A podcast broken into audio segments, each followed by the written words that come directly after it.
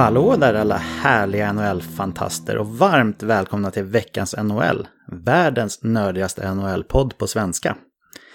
Jag hoppas att ni har en riktigt fin sommar och njuter av livet vare sig ni har sol eller inte. Det ni ska lyssna på nu, det är vår sommarspecial som vi kallar för 31 lag på 31 dagar. Vi släpper ett avsnitt per lag och dag under hela augusti månad. Det är jag, Patrik Andersson, tillsammans med David Kvicklund och Olof Sylvén som ni kommer att höra, precis som vanligt i den här podden. Första delen av varje lags avsnitt kommer att vara en genomgång av lagdelarna med betygssättning på varje lagdel, målvakter, försvarare och anfallare. Skalan som vi använder oss av är 1 till 10 där 1 är det sämsta laget i ligan på just den lagdelen och 10 är det bästa laget på just den lagdelen. Jag, David och Olof kommer att ge ut en varsin etta och en varsin tia för varje lagdel. Vi kan alltså inte sätta två tior eller två ettor på till exempel backbetygen. Utan det ska vara endast ett lag i topp och ett lag i botten. Då har vi då en skala som vi kan använda oss av för alla andra lag mellan 1 till 10. Vi kommer också att sia lite om vad vi tror för nästa säsong för respektive lag. Andra delen av varje lags avsnitt kommer att vara mer inriktad på poängproduktion för utespelare och hur vi tror att målvakterna kommer att prestera kommande säsong. Det här kan såklart vara spännande för alla att lyssna på, men framförallt är det otroligt viktigt att bygga sig en klar bild på hur man vill lägga upp strategin till sin fantasy-draft senare, där poäng är otroligt viktigt nästan oavsett format. Det här var en liten förklarande inledning och nu kommer du lyssna på en av 31 delar i vår sommarspecial. Kontakta oss via sociala medier eller på info.veckansnhl.se om ni vill komma i kontakt med oss och tipsa gärna era likasinnade vänner och bekanta om vår sommarspecial. Mycket nöje!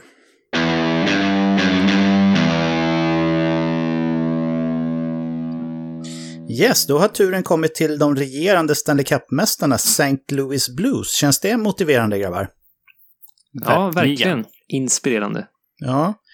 Om vi kollar på deras spelartrupp då så har det faktiskt hänt förvånansvärt lite om man tänker på att det är en Stanley Cup-mästare vi, vi talar om. Eh, det som finns eh, värt att notera är att Patrick Maroon inte har skrivit på ett nytt kontrakt, åtminstone inte när vi spelar in det här då, i slutet av juli. Eh, det kan ju tänkas att han gör det ändå, det får vi se. Och man har inte värvat in direkt mycket heller. Derek Pouliot är väl det enda som är tänkt att spela i truppen åtminstone. Om vi går in lite grann på förra säsongen då, så kom man trea i Central Division med 99 poäng. Och därefter slog man i tur och ordning ut Winnipeg med 4-2 i matcher. Dallas med 4-3 i matcher. Där minns vi ju att Jamie Benn hade halvt öppet mål när han träffade eh, Binningtons benskydd i sudden death i game 7. Eh, sen slog man ut San Jose i konferensfinalen med 4-2 och slutligen så vann man då med 4-3 matcher i Stanley Cup-finalen och därmed går man in i nästa säsong som regerande Stanley Cup-mästare. Och nu tänkte jag att vi skulle börja med att hoppa in på betygssättningen direkt här. Och då, då frågar jag dig Olof, hur, hur värdesätter du eh, St. Louis målvaktspar nästa år och vad vill du ge dem för betyg? Mm. Ska jag använda ett ord för att beskriva målvaktssituationen i St. Louis Blues så använder jag ordet svårbedömt. Och eh, det gör jag av den enkla anledningen att eh, i ena vågskålen så har vi ju Jordan Binnington som ni alla känner till, som stod eh, 32 matcher i slutet av grundserien förra året och eh, hade en räddningsprocent på 92,7 och släppte in fantastiska 1,89 mål per match.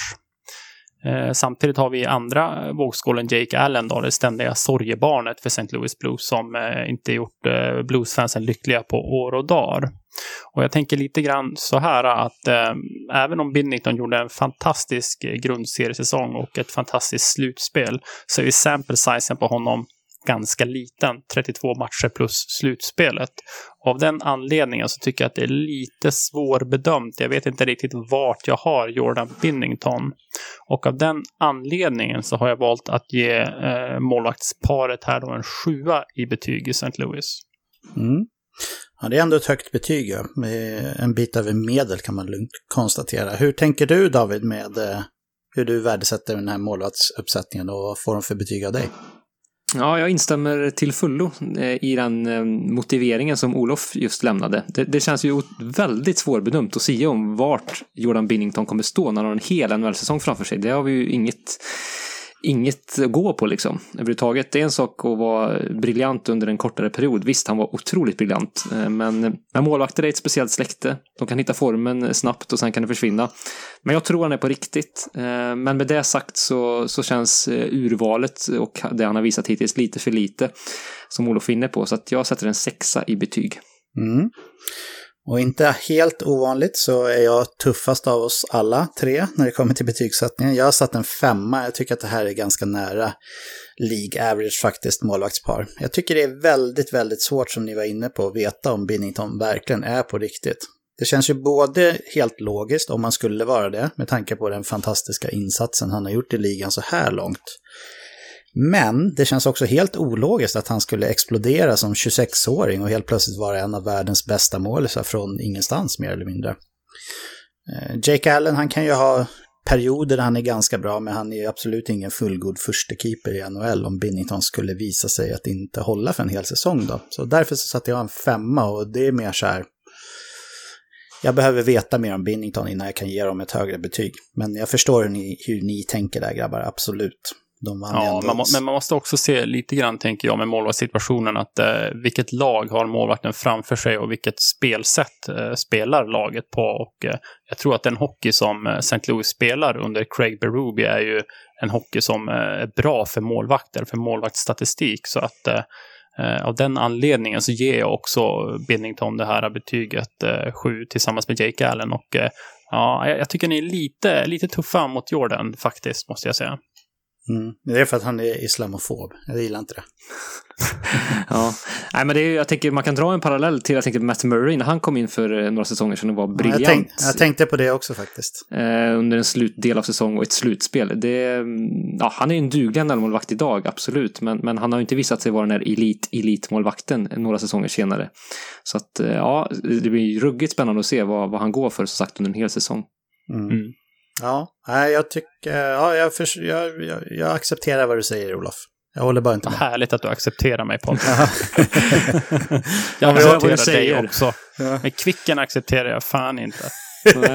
Någon, någonstans måste man dra en gräns och den går, ja. den går vid ja. inre hamn i Karlstad.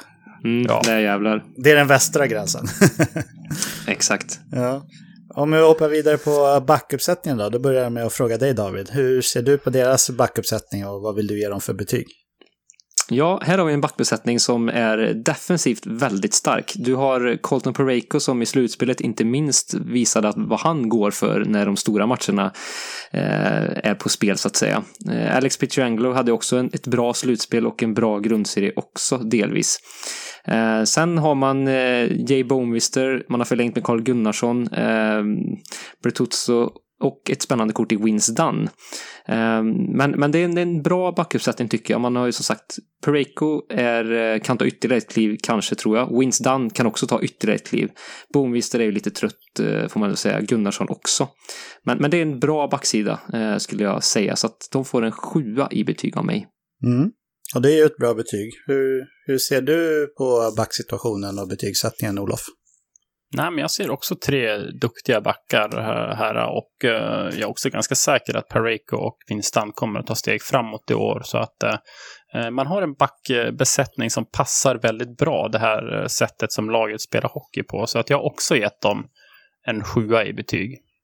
Mm. Och det har även jag faktiskt. Eh, och jag har exakt samma motivering för, som er. Att det är tre riktigt bra backar och sen är man ju lite osäker på om, eh, om gänget med Gunnarsson, Boomister och Bertuzzo håller ett år till. Men eh, backsidan är i alla fall riktigt bra med toppnamnen där. Och jag har ju Colton Pareko lite som en personlig favorit också. Så en sjua från mig med. Där var vi rörande överens kan man lugnt säga. Olof, om vi hoppar in på forwardsbesättningen där, hur, hur går dina tankar då? Mm, också lite lurig bedömning sådär, men eh, jag har gett dem, valt att ge dem ett ganska högt betyg ändå faktiskt, trots att det saknas riktigt, eh, riktiga, riktiga spetsar så om vi bortser från kanske Ryan O'Reilly och Vladimir Tarasenko här. Eh, jag tycker att eh, precis som med backbesättningen så har de en forwardsbesättning som passar väldigt bra eh, det sättet de spelar hockey på.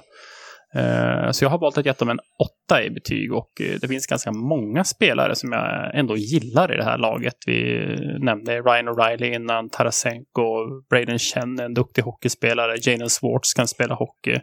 Sen har vi också spelare som eh, Oskar Sundqvist och Ivan Barbachev som ska bli jätteintressant att se vad de kan tillföra nästa år. Och Sen har vi också David Perron, en av de här uh, underskattade hockeyspelarna som uh, kanske inte får den cred som han förtjänar. Så, där. så att, uh, ja, men jag har valt att ge dem ett, ett högt betyg och en åtta i betyg faktiskt. Mm. Jag älskar att, höra Oskar Sundqvist på riktig ja, det, norrländska Det var också. fan ett norrländskt uttal ja, ja, den, den, får, den får du ja, fem. Fantastiskt. Den, den, får du en tia för, Olof. Det var bästa, ja, bästa jag, jag får uttalet. aldrig glömma bort det. Det ska bli kul att lyssna sen. Ja, Eh, och, och, jag håller med om att Jaden Schwartz vet hur man spelar hockey också. Det, är, det är tur det. vad, vad har vi för några tankar och betygssättning hos dig David? Jag håller med om att bredden finns verkligen här. Man har ju fyra kedjor som är som tuggar och går liksom. Det är som en, ett ånglok som aldrig slutar gå. Jag skulle inte säga att det är en Duracell-kaniner för det så beskriver jag inte riktigt eh, St. Louis Hockey men det är mer som ett ånglok som bara tuffar på liksom. Eller ryska missiltåg skulle jag kanske vilja säga. ja, okay. ja, kanske, kanske ännu mer där ja. Med Tarasenko i spetsen då. Ja. Um, precis, men, men bredden har man absolut. Man saknar ju som du är inne på Olof, den här spetsen. Um, och det drar ner mitt betyg något. Så att, um, ja, jag landar i en sjua i betyg. En svag sjua får jag tillstå, ja. men en sjua ändå. Ändå en sjua och det är ett bra betyg. Det är, mm. och det är samma lag som, som precis har vunnit Stanley Cup så, så det kanske är svårt att säga emot det. Men jag har också satt ett högt betyg på deras forwardsuppsättning. Eh, en åtta, precis som du Olof. De har ju väldigt fina namn som du redan har rabblat upp, alla de där. Saken med Jaden Schwartz är att man vet inte riktigt vart man har honom rent produktionsmässigt. Han har ju varit väldigt upp och, mer, eh, upp och ner, mycket på grund av skador såklart, men det är svårt att veta var man har honom. Och sen tycker jag att det är mycket upp till ynglingarna i, i forwardsbesättningen här att visa vad de går för med sin nyvunna kupp och erfarenheten som det bär med sig i bagaget. Då. Jag tänker på spännande namn som Sammy Blaze, Robert Thomas och Ivan Berbachev. Då. Så uh, ja, jag blev också lite förvånad över att jag hade så högt betyg på St. Louis. Men det kan ju vara att de precis har vunnit Stanley Cup, att man har lite det i, i bakhuvudet. Men jag måste ändå säga att jag tycker att Ryan O'Reilly, han har ingen stjärnglans, men han är ändå en toppcenter tycker jag. Och Vladimir Tarasenko, han har ju den där stjärnglansen. Han är, man har ju trott varje år att ja, men nästa år kommer han bli point per game-spelare liksom, och vara upp mot 50 mål. Men det har aldrig hänt. Men jag, jag ger inte upp ändå. Jag ser ändå att någon gång kan det hända. jag ger inte riktigt upp där än. Det, han är ju fantastisk att kolla på. Kanske inte utseendemässigt. Där har han väl kanske ett ansikte som, som eh, främst en mamma kan älska. Men eh, hockeymässigt så är han eh, helt fantastisk. Om vi går in på vad vi tror då. Eh, jag börjar med, jag ska ta dig David. Tror du att St. Louis kommer ta fler eller färre poäng nästa säsong? Man tog ju 99 nu. Mm. Jag tror man kan ta något färre faktiskt. Jag tror det kan bli en liten, liten reaktion eh, på det här Stanley Cup-vinsten som man har haft här och stora framgången. St. Louis kommer ju bli ett lag som alla vill slå på ett helt annat sätt än vad det var under fjolårssäsongen där man kunde komma lite bakifrån och slå i underläge.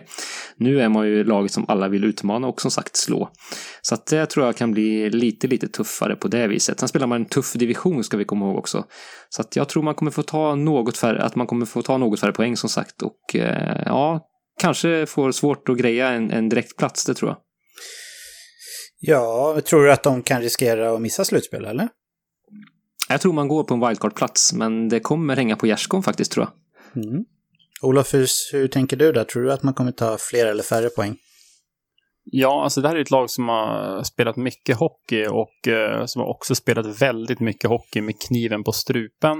Eh, under förra säsongen. Så att eh, risken finns här att det är lite slut bensin. Men Eh, jag tror ändå att de kan eh, få ihop det här på något sätt och göra en bra grundserie och kanske till och med ta någon poäng mer än vad de gjorde förra året. Faktiskt gör jag. Så att eh, jag tror de tar någon poäng mer än vad de gjorde förra året och jag tror att de grejar slutspel.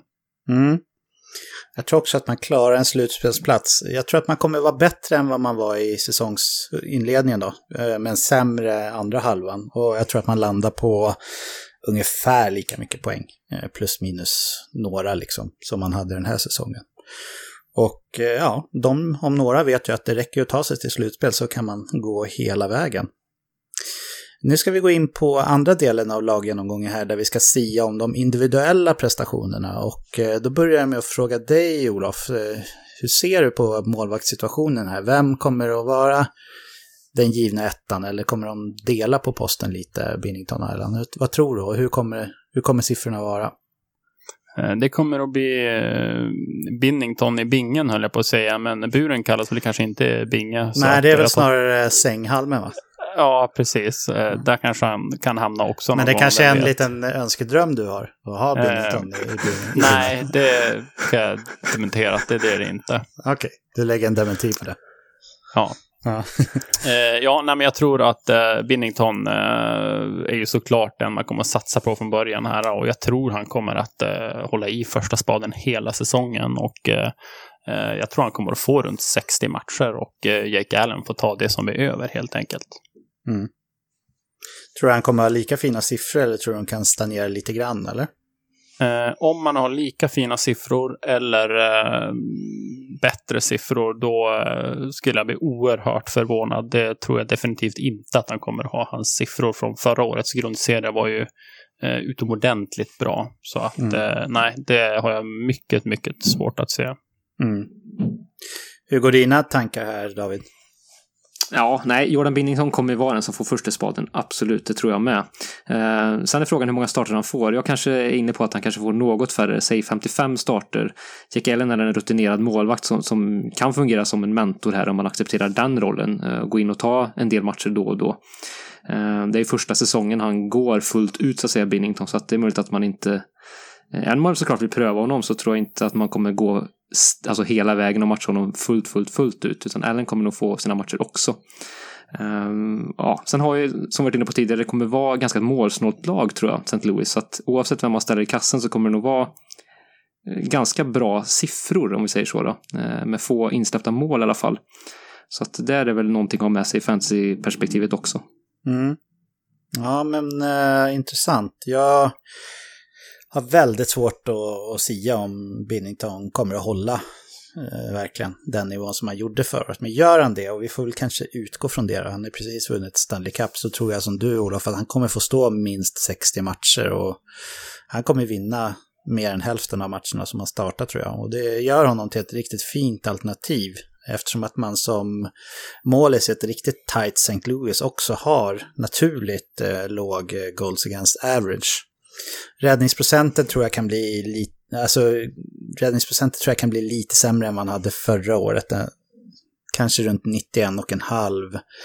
Goals against average också lite sämre än förra året, kanske runt 2. Det är fortfarande riktigt bra. Så ja, det jag, jag utgår från att Binnington är på riktigt när jag gör de här gissningarna. Sen tror jag Jake Allen är en målis som man kanske inte ska drafta i draften då, men håll ett öga på honom på en eventuell free agent-marknad. För han kan komma in i heta perioder. Han är den typen av spelare som är väldigt upp och ner. Och eh, gör han det, då vill man gärna ta rygg på det. Vi hoppar över på individuell poängproduktion för utespelare då, så, så frågar jag, Olof kan jag fråga först. Eh, vad tror du om backarna där? Har du någon back som du tror kommer göra över 30 poäng nästa år? Ja, det, det, har jag definitivt. Och eh, vi kan väl börja med Alex Pietiangelo Pietrangelo kanske då som gjorde 41 pinnar förra året på 71 matcher. Och eh, eh, ja, han är en eh, lite av en sån här eh, favoritback på något sätt hos mig. Trots att han hade fjolårssäsongen var ju kanske inte jättebra offensivt. Jag hade ganska stora förhoppningar på på honom sådär. Och eh, förra året var ju inte jättemycket poäng heller kanske. Eller ja, jo, 40 poäng är väl ganska bra, men, eh, nej, men jag tror att han kommer att eh, ha en fortsatt stabil säsong. Det kommer inte bli några galna offensiva siffror från eh, Pietrangelo, men eh, säg att han gör en eh, 45 poäng då. Ja, men det är ju fortfarande riktigt bra. Mm. För, back, för att vara back alltså. Hur, Ja. Vad tror du David? Har du också med Pietrangelo på plus 30 eller? Mm, ja, men det har jag absolut. Jag har 13 plus 35 på honom, så 48 poäng. Han missade ett gäng matcher. Så du skrattar, har du exakt samma eller? Nej, samma assist som vanligt. Ja, det, ja telepati. Ja, Ja. Men, ehm, nej, men jag tror, han missade ändå ett gäng matcher förra säsongen, så är han skadefri så är han ju fortfarande första valet i powerplay exempelvis. Eh, Och ankrar ju det på ett bra sätt. Så att, ehm, ja, 48 poäng känns ändå som rimligt att han kan nå dit. Mm. Jag har satt 51. 35 assist, precis som du, men 16 mål då. Jag tror, det fanns faktiskt perioder förra året när Pietrangelo inte var skadad som Vince Dunn fick ta över eh, första PP-rollen i alla fall. Men eh, ja, jag, alltså jag tror och hoppas att, eh, att den är kaptenens även kommande säsong då. Det känns som... Dunn är spännande, men jag tycker Pietrangelo känns som ett mer säkert kort då. Så 51 poäng, 16 plus 35 säger jag. David, har du något annat namn på din plus 30-lista på backsidan här?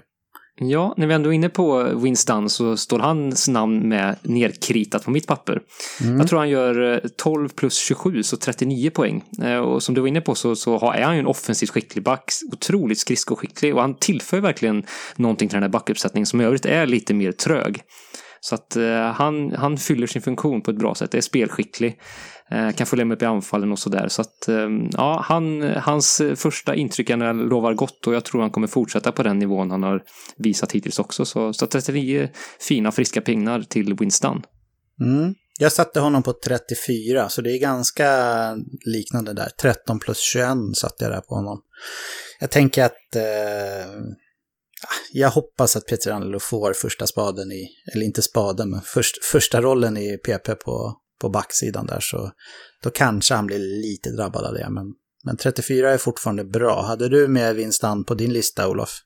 Ja, det hade jag. Han ligger på 35 poäng för mig. Mm. Har du något annat namn också? Det har jag. Jag har en... eh, Du nämnde eh, nyligen här att Colton Pareko är en stor favorit hos dig och det är han hos mig också. Mm. Och eh, jag tror definitivt att Colton Pareko kommer göra över 30 poäng. Jag tror han kan göra upp till eh, 40 poäng den här säsongen faktiskt. Han fick ju lite av ett genombrott här, får vi ändå ta och säga, i slutspelet. Det var ju en oerhört viktig pjäs för St. Louis och eh, han kommer ju få fortsätta spela mycket för eh, St. Louis på blå linjen nästa säsong. Och eh, jag tror att han kan göra 40 poäng nästa år. Mm. Jag har satt honom på 32. Trots att han är en personlig favorit så har han en utpräglad defensiv roll i det här laget. Det finns offensiv potential i honom. Och 32 poäng är inte illa pinkat för en back, men eh, jag tror att han blir lite lidande av att eh, Berube har en väldigt hög kravbild på hans defensiva spel, så som det ser ut då. David, har du med Pareko på plus 30? Ja, det har jag. Jag har honom på 9 plus 26, så det blir ju 35 då. Mm. Eh, Så jag tror precis som ni att han har ju ett, ett bra skott, framförallt ett väldigt hårt skott. Så att Ja, han skjuter ju som en häst travar. Ja, exakt. Sen- är precisionen kanske har lite mer i övrigt att önska ibland, men, men eh, där kommer det ändå rendera en del poäng med styrningar framför mål och sådär. Så Han att, är en eh, modern Kenneth Kenholt. Ja, men faktiskt. Det bara rasslar till i plexit bakom. Ja, det älskar man ju på något vis som hockeysupporter.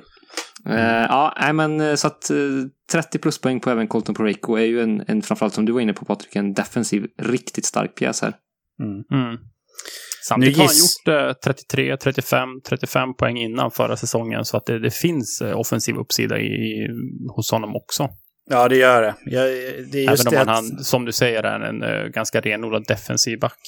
Nu har ju Vince Dunn kommit och liksom tagit lite av andra spaden när det gäller offensiv produktion, tycker jag.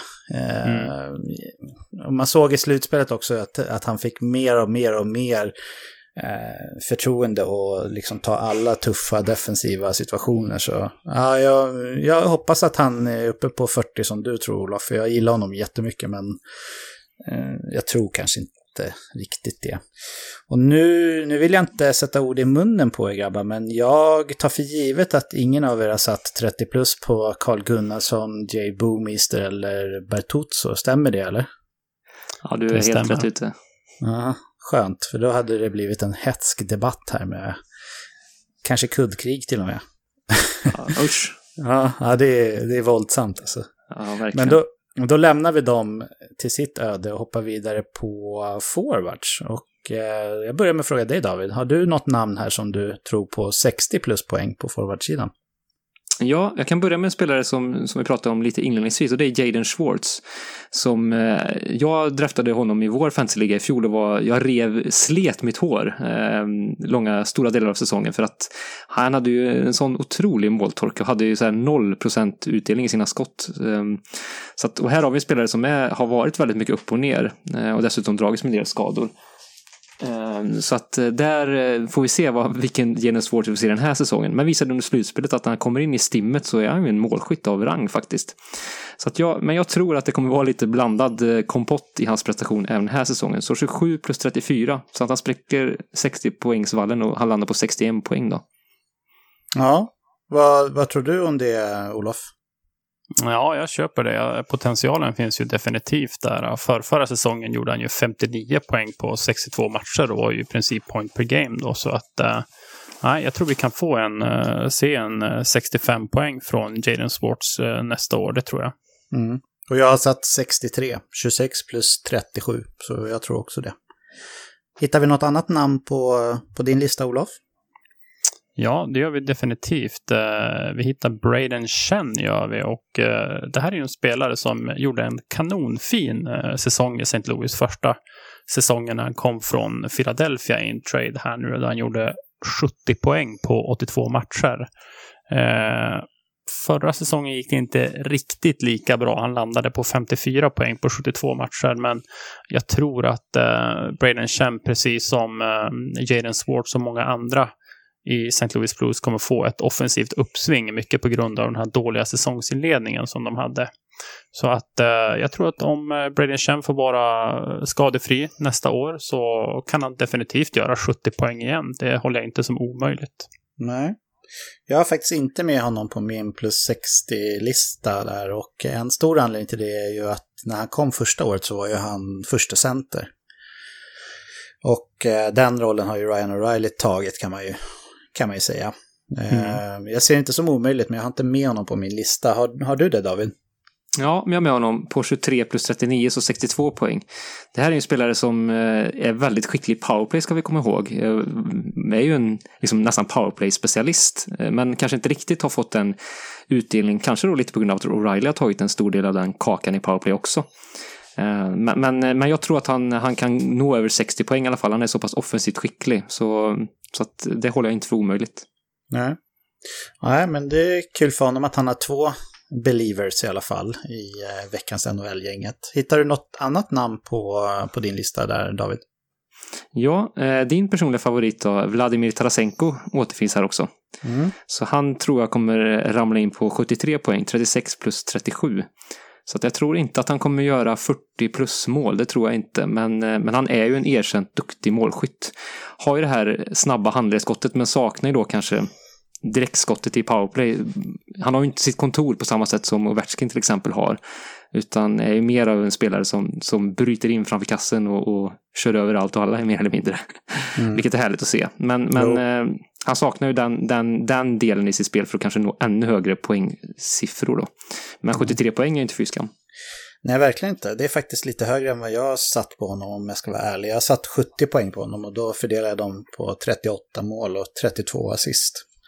Det skulle vara så kul om han lyckades bli en point per game-spelare någon gång under sin karriär, för det känns som att han förtjänar det, men ja, jag vågar inte gissa på det. Eh, Olof, hittar vi Tarasenko på din 60 plus-lista också? Det gör vi och eh, jag tror att ungefär 65 poäng är rimligt för Tarasenko. Jag för mig, jag har inte kollat upp det här, men har inte hans skottvolym gått ner också lite grann de senaste åren? Det kändes som att han sköt mer förr, eller? Jo, det stämmer. Han har faktiskt stagnerat eh, lite pö om pö gällande skott då. Och det, Mm. det är ju en negativ sak. Absolut. Hur många poäng hade du på honom nu? 65. 65, ja men det är ändå en okej säsong, måste man säga. Hittar vi något mer namn på, på Olofs lista, man tror? Nej, nu är det faktiskt tomt på listan här.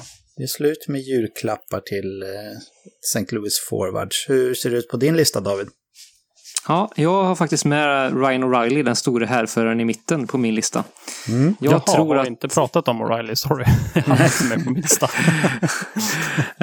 nej, men han, han tror jag, han är ju som vi pratade om tidigare en tvåvägsspelare av uh, rang. Um, så att, och har ju visat att han även kan leverera stora offensiva siffror också faktiskt när allt faller på plats. Och har ju en stor roll här. Så att eh, jag tror på 27 plus 49. Så det landar i 76 poäng för O'Reilly nästkommande säsong. Och då, då pratar vi nog om en spelare som kan utmana återigen om en Selke Trophy-vinst. Absolut. Jag har också med Ryan O'Reilly på, på min lista. Jag har faktiskt lite lägre poäng. Jag tycker de är så jämna, alltså precis som ni var inne på, det är fyra kedjor som verkligen tuggar och maler liksom. Det är det St. Louis sätt att spela, så jag har inga sådana här superhöga poängnoteringar eh, i min prediction här. Men jag har 67 poäng på Ryan O'Reilly. Fördelat på 25 mål och 42 assist. Eh, Olof, jag hörde i förbifarten att du hade med honom på din lista också, va? eller?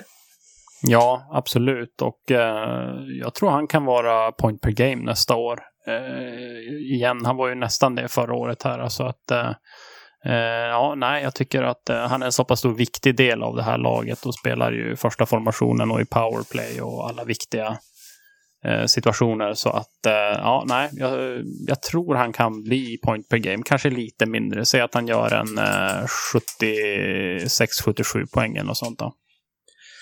Och då snackar vi ändå en väldigt värdefull spelare att ha i sitt fantasylag, kan man lugnt säga. Om vi är uppe på mm. de nivåerna och nosar. Eh, är det tomt nu på listorna pojkar eller? Nu är det finito nu är det hos finito. mig. Ja, och även hos mig. Eh, så eh, då rundar vi av det här med eh, någon slags slutord. Är det någon som har någonting att tänka på kring St. Louis nästkommande säsong? Jag, jag tänkte lite... att den... Ja, jag kör du David. Jag tänker lite, du har varit inne på Patrik, eh, Craig Berube och hans eh, ledarstil. Mm. Och jag har även också funderat lite på hur den är hållbar över tid. Eh, det mm. känns ju verkligen som att han vann omklädningsrummet när han kom in. Men det tycker jag ska bli väldigt spännande att se hur, hur den situationen fortgår. Ja, jag vill han, också... Han, är, han känns som en krävande coach. Ja, jag höjer också ett varningens finger där verkligen. Jag eh, gillar ju inte hans ledarstil alls. Eh, det är ju magstarkt att kritisera någon som precis har vänt en sista plats i tabellen till Stanley Cup-seger. Men eh, det är min åsikt, så ingen kan ta den ifrån mig. Den äger du. Ja, den äger jag. Mm. Eh, Olof, vad tänkte du på där? Nej, men jag tänkte, jag tror en nyckel för eh, St. Louis nästa säsong. Alltså vi vet att de spelar ett hårt, tufft och tajt spel och duktigt defensiv och så. Men jag tror nyckeln för att det ska gå bra för det här laget eh, nästa år, det, det ligger i offensiven. Och där måste spelare som Jaden Swartz och eh, Braden Chen och Tarasenko leverera. Så att eh, jag tror att eh, powerplay-spelet kan, kan bli en eh, nyckel också för eh, St. Louis där. Får de offensiven att fungera, då tror jag att det kommer gå jättebra för det här laget. Mm. Men en annan nyckel måste ju ändå vara att Binnington faktiskt håller va? Ja, självklart. Ja, verkligen. Craig, Craig Berube, Craig Berube all, ära, all ära till honom, men det var ju egentligen när Binnington kom in som den riktiga vändningen kom faktiskt. Så är det. Ja. Och det, ja den är också lite upp i luften, men han, han bevisade sig ju väldigt bra den perioden han fick. Mm. Men eh, då tror jag vi gör så här att vi knyter upp säcken för eh, de regerande Stanley Cup-mästarna St. Louis Blues. Vi önskar dem lycka till nästa säsong. Det kommer behövas för många lag kommer att vara ute efter dem, eh, utan tvekan. Och så säger vi tack och hej! Hej hej! Hej hej!